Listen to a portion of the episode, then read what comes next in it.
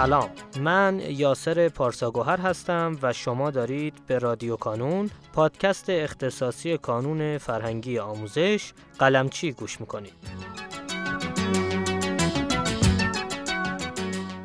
ما در هر فصل از این پادکست قراره که سراغ یکی از بخش‌های فعال در کانون بریم و در کنار بالا بردن آگاهی و شناخت شما از این بخش‌ها نکاتی مهم و مسیر آموزشی شخصی سازی شده ای رو خدمتتون ارائه کنیم.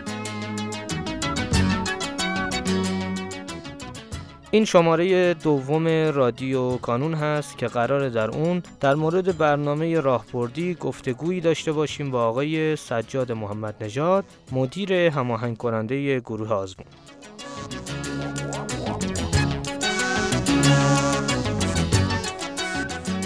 ضمن عرض سلام و خوش آمد خواهش می‌کنم اگر مایل هستید سلامی عرض کنید خدمت دوستان که دیگه کم کم گفتگومون رو شروع کنیم. من هم سلام عرض می‌کنم خدمت شما و همینطور همه شنونده ها و دانش آموزای عزیز. ما در اپیزود دوم موضوعات مربوط به آزمون هایی که دانش آموزا تو شرکت می‌کنن هستیم و بچه ها فکر می‌کنم برنامه رو با اپیزود صفر می‌دونن و می‌دونن که مستعد چه موضوعی هستن و امروز راجع به چه موضوعی قرار با هم دیگه صحبت کنیم. بحث برنامه راهبردی که در قسمت قبل ما راجع به آزمون های اصلی صحبت کردیم و موضوعات مهم آزمون ها رو خدمت بچه ها عرض کردیم. امروز می‌خوایم بپردازیم به اینکه این آزمون ها چه برنامه ای داره ما از این برنامه چجوری می‌تونیم استفاده کنیم و سوال هایی که تو این زمینه هست که من در خدمت شما هستم. بسیار عالی متشکرم. آیه محمد نژاد در ابتدا می‌خوام اگر امکانش هست اصلا در مورد چگونگی برنامه راهبردی و قسمت های مختلف اون یه توضیحی به ما بدید. بله حتما. نکته ای که هست دانش آموزی که وارد فضای آزمون های کانون قلمچی میشه و تو آزمون ها ثبت نام انجام میده ما یک برنامه همون اول در اختیارش قرار میدیم. کل برنامه آزمونهایی که قرار تو شرکت بکنه به عنوان برنامه راهبردی آزمونهای کانون. این برنامه راهبردی قسمت های مختلفی داره و من خودم به عنوان یک دبیر که با دانش آموز سر و کار داریم با هم دیگه صحبت می‌کنیم راجع به برنامه ها و قسمت های دیگه گاهم می‌بینم که دانش آموز صرفا از این برنامه به عنوان اینکه فقط از کجا سوال میاد استفاده می‌کنه و میاد نگاه می‌کنه برنامه رو بله برنامه آزمون بعدی رو من نگاه می‌کنم بله گفته درس مثلا ریاضی از این صفحه تا این صفحه یا این هست و استفاده حداقلی از این برنامه دارن. ما تو این جلسه قرار به دانش آموز بگیم که این برنامه ای که در اختیار شما هست جنبه های دیگری هم داره که اگر شما به این جنبه ها توجه کنید قطعا تو برنامه‌ریزی تاثیر گذاره و می‌تونی برنامه‌ریزی بهتری انجام بدی و قطعا با آمادگی بیشتری در آزمونی که پیش روت هست شرکت بکنی. نه فقط حتی گاهن یک آزمون بعدی. می‌تونی بهتر برای چند آزمون بعدی. وقتی نگاه کلی به این برنامه داشته باشی می‌فهمی که این قسمت ها کجاها چجوری داره پیش میره. من با چه برنامه می‌تونم پیش برم؟ جایی اگر عقب افتادم چیکار بکنم؟ خب پس بچه ها من امروز قرار تو این اپیزود بپردازیم به قسمت های مهم برنامه راهبردی آزمون های قلمچی. من اگر بخوام بشمارم این قسمت هایی که تو برنامه راهبردی هست بچه ها می‌دونن قسمت اول که همون سمت راست برنامهمون هست. در رابطه با پروژه ها صحبت شده.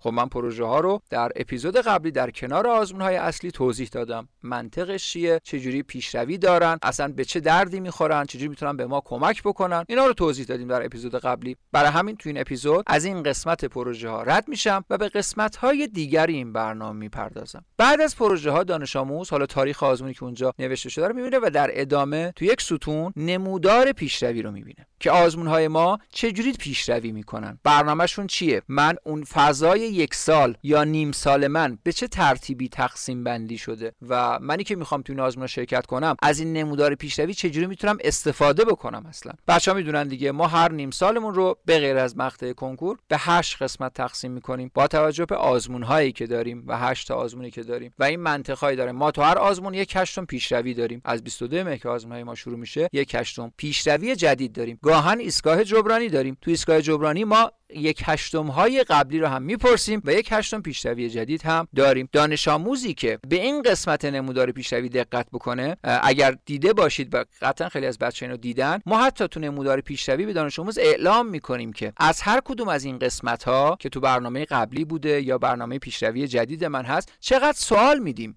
با چه حجمی سوال میاد که من باز هم بتونم بهتر برنامه‌ریزی انجام بدم؟ مثلا تا یکی از آزمون های ما که ایستگاه جبرانیه به فرض یک دانش آموز یک مبحث رو نتونسته بخونه. یا مدرسش به مبحث نرسیده. میاد برنامه راهبردی رو نگاه می‌کنه می‌بینه این آزمون آزمون جنبندی بوده ایستگاه جبرانی بوده و قرار از اون مبحث جدید تا هر ده سال فقط دو سال بیاد. قطعا با آرامش بهتری برای این آزمون خودش آماده می‌کنه. چرا؟ چون هشت قسمت قبلی رو خونده بوده و می‌تونه اونها تمرکز بکنه و گفتم اگر یک جایی نرسیدیم این ویژگی منحصر به فرد آزمون های قلمچی هستش که دانش آموز می‌تونه برای بعدها برای ایستگاه جبرانی بعدی اون یه تیکه که خودش نرسیده یا مثلا تو مدرسه عقب مونده برسونه. پس بچا نمودار پیشروی صرفا یک نمودار خشک و خالی نیست. همین در یک نگاه نمودارهای پیشروی رو اگر شما برید نگاه بکنید قطعا می‌دونی که تو کدوم آزمون ها قرار چه اتفاقی بیفته. تو کدوم آزمون ها تو فرصت اینو داری که مطلبی رو که الان احساس می‌کنی که خوب جنبندی نکردی دوباره می‌تونی برگردی سراغش. و آزمون بعدی که مثلا یه آزمون دیگه است مبحثش هم جدیده و از آزمون قبل مثلا توش سوال نمیاد نیای مطلب آزمون بعدی رو فدای چیزی که توی آزمون قبلی نرسیدی بکنی و بگی من اینا رو بخونم. اگر برنامه رو نگاه کنی توی نمودار پیشروی مشخصه. آها اینجا ایستگاه جبرانی هست. من نگرم دارم. اونجا این برنامه رو یک بار دی برنامه‌ریزی انجام میدم و مبحثمو سعی می‌کنم به اون حد مطلوبی که رضایت داشته باشم ازش برسونم. بعد از نمودار پیشروی ما میریم وارد فضای خود درس ها میشیم. درس ها کنار همدیگه به ترتیبی که تو دفترچه میاد دانش آموز درس ها رو می‌بینه. ما اومدیم اولا داخل هر باکسی. اسم مباحثی که قرار ازش سوال بیاد و نوشتیم. چه مبحث هایی قرار ازش سوال بیاد. در کنار چه مبحث هایی اومدیم. تعداد سوال اون درس رو تو آزمون نوشتیم که چند سوال از این درس میاد تو آزمون. و در کنار این اومدیم صفحات کتاب درسی رو اعلام کردیم. دانش آموز این آزمون این درس مثلا از صفحه 42 تا 57 هست. و در کنار اومدیم گفتیم که از 42 تا 50 مبحث آزمون قبلیت بوده که از این 10 سال 6 سالش مربوط به اونه. دارم از نمودار پیشروی هم کمک می‌گیرم. و از 50 تا 57 پیشروی جدید شماست که قراره 4 تا سوال ازش بیاد. پس ما توی برنامه در کنار اینکه تعداد سالهای هر درس آوردیم به دو ادبیات مختلف از چه موضوعاتی و برنامه و بودجه این آزمون و این درس شما چی هست بهش اشاره کردیم. جدا از این تو برنامه ما اومدیم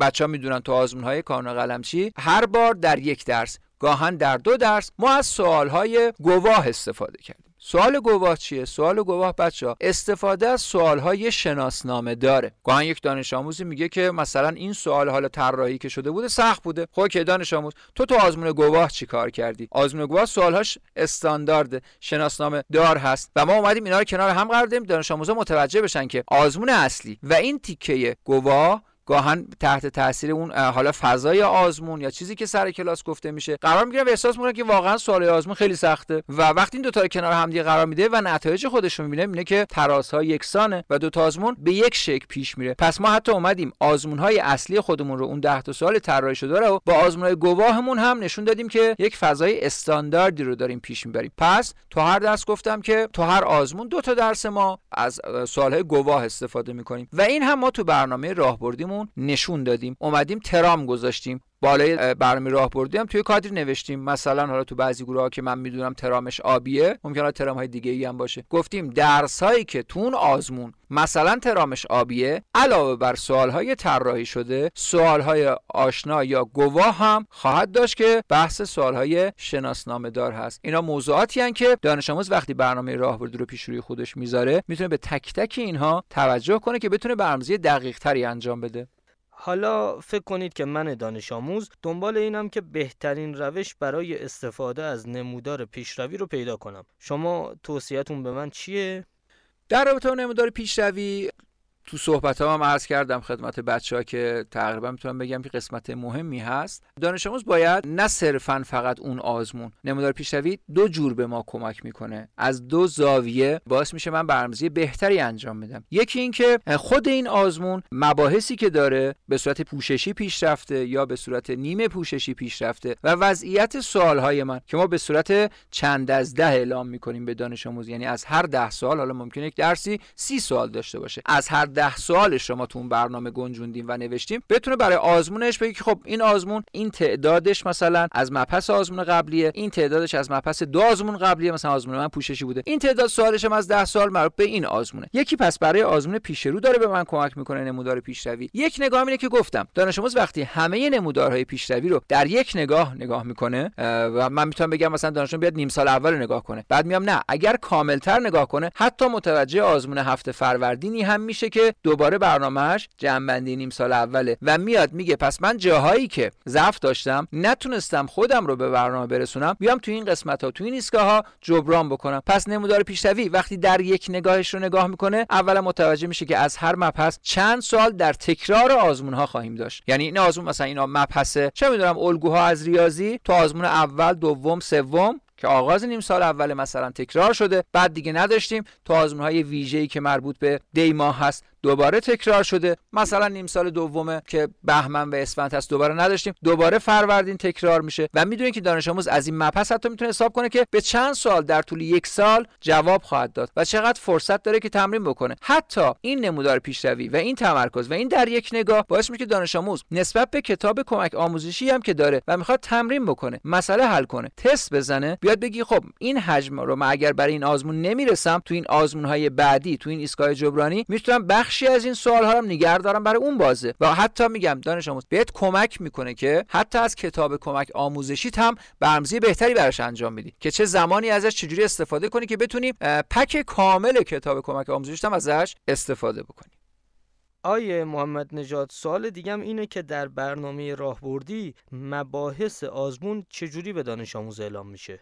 در رابطه بر مباحث آزمون خب میگم یکی از قسمت های پرطرفدار برنامه راهبردی دیگه یعنی دانش آموزها معمولا برنامه راهبردی رو یا می‌زنن توی دیوار اتاقشون یا روی میزشون قرار میدن و هر آزمون بهش آزمونی که میدن شرکت می‌کنن تمام مراجعه می‌کنن که ببینن آزمون بعدی برنامهشون چیه. که بر اساس اون برنامه‌ریزی شخصی خودشون رو انجام بدن حالا بگن که چقدر می‌خوان مطالعه کنن چقدر می‌خوان تست بزنن اصلا چه حجم تستی داره این برنامه. گفتم ما به دو صورت این برنامه راهبردی رو و این بودجه بندی آزمون رو به دانش آموز میگیم. تعداد سوالا رو که مشخص کردیم. دو قسمت هم داریم که اومدیم مباحث رو نوشتیم. موضوعات اصلی شاید مثلا بگم سرتیترها یا نام فصل ها رو بولد کردیم تو برنامه راهبردی. بزرگ نوشتیم که دانش آموز در یک نگاه هم ببینه. ریز موضوعات هم حتی آوردیم. بعد از اون نام فصل یا تیتر و عنوان اصلی که توی اون مبحث بوده تو اون کتاب بوده ما ریز موضوعات هم آوردیم که دانش آموز اینجا کامل ببینه. چون تو فضای مرسه شرکت کرده می‌دونه چه موضوعاتی هست. و جدا از این حالا به دانش میگیم دانش آموز اگر اینا رو نمی‌دونه تیتراش چیه یا کتاب باید بیاره نگاه کنه میگیم خب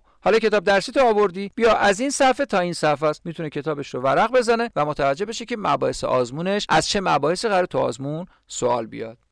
حالا با توجه به این توضیحاتی که دادید و فکر می‌کنم خیلی کامل گفتید که برنامه راهبردی چی هست و به قسمت های مختلف اون هم اشاره کردید و حتی برای ما روش های مختلف استفاده از اون رو گفتید به نظر خودتون مهمترین قسمت برنامه راهبردی کدومش هست؟ فکر می‌کنم بچه ها از صحبت هایی که الان در رابطه با برنامه راهبردی انجام شد به جنبندی رسیده باشن من راجع به هر بخش که صحبت می‌کردم بچه ها متوجه شدن که بخش ها این قسمت های برنامه راهبردی به هم مرتبطه. من وقتی نمودار پیشروی رو میگم دانش میاد بهش نگاه می‌کنه می‌دونه که از نمودار پیشروی رو باید ببره بذاره کنار موضوع بعدیش. و نام مباحث چه سالهایی میاد آزمون و گواهش چیه در یک نگاهش چیه. از اون ور می‌تونه برگرده به پروژه ها نگاه کنه که این نمودار پیشروی در پروژه ها به چه ترتیبی داره پیش میره. و می‌تونم بگم که همه قسمت ها به هم دیگه ارتباط دارن. اما اگر بخوام در یک نگاه بگم دانش آموز بخواد در یک نگاه از این برنامه استفاده کنه شاید بتونم بگم که مهمترین قسمت برنامه راهبردی نمودار پیشرویه. که دانش آموز گفتم که وقتی نمودار پیشروی نگاه می‌کنه اولا برنامه‌ریزی دقیق تری انجام میده. ثانیا می‌دونه کجا اگر جای عقب افتاد کجاها فرصت جبران داره و این مطلب کمی نیست. دانش آموزی اگر متوجه بشه چند ایستگاه جلوتر می‌تونه وایسه یک بار دیگه اون مطلبی که احساس می‌کرده خوب جمع‌بندیش نکرده. یه ایستگاه جبرانی هست که می‌تونه اونجا بیاد یک بار دیگه روی این مبحث تمرکز بکنه قطعا آرامش بیشتری پیدا می‌کنه. اگر جایی هم عقب افتاد نگران نمیشه و این آرامش قطعا بهش کمک می‌کنه که تو آزمون پیش روش بتونه نتیجه بهتری بگیره و برنامه‌هاش با هم تداخل نداشته باشن. گفتم دیگه آزمونی رو بابت نرسیدن به مطالب آزمون قبل فدا نکنه. پس بخوام بگم مهمترین قسمت برنامه راهبردی قطعا نمودار پیشرویش هستش. خیلی ممنونم از شما و امیدوارم مطالبی که در این اپیزود گفته شد بتونه برای دانش آموزان مفید واقع بشه و حد اکثر استفاده رو ازش ببرن توصیه می‌کنم اپیزود سوم ما که در مورد آزمون های مکمل هست رو از دست ندید. در اون اپیزود هم در کنار آقای محمد نژاد به چند و چون آزمون های مکمل می‌پردازیم و گفتگوی مفصل در این مورد خواهیم داشت. در پایان امیدوارم مسیری که آغاز کرده ایم بتونه نقشی هرچند کوچک در موفقیت دانش آموزان عزیزمون داشته باشه و همچنین تشکر می‌کنم از تمامی کسانی که ما رو در تولید هرچه بهتر این پادکست یاری می‌کنن. تا شماره بعدی رادیو کانون خدا نگهدارتون.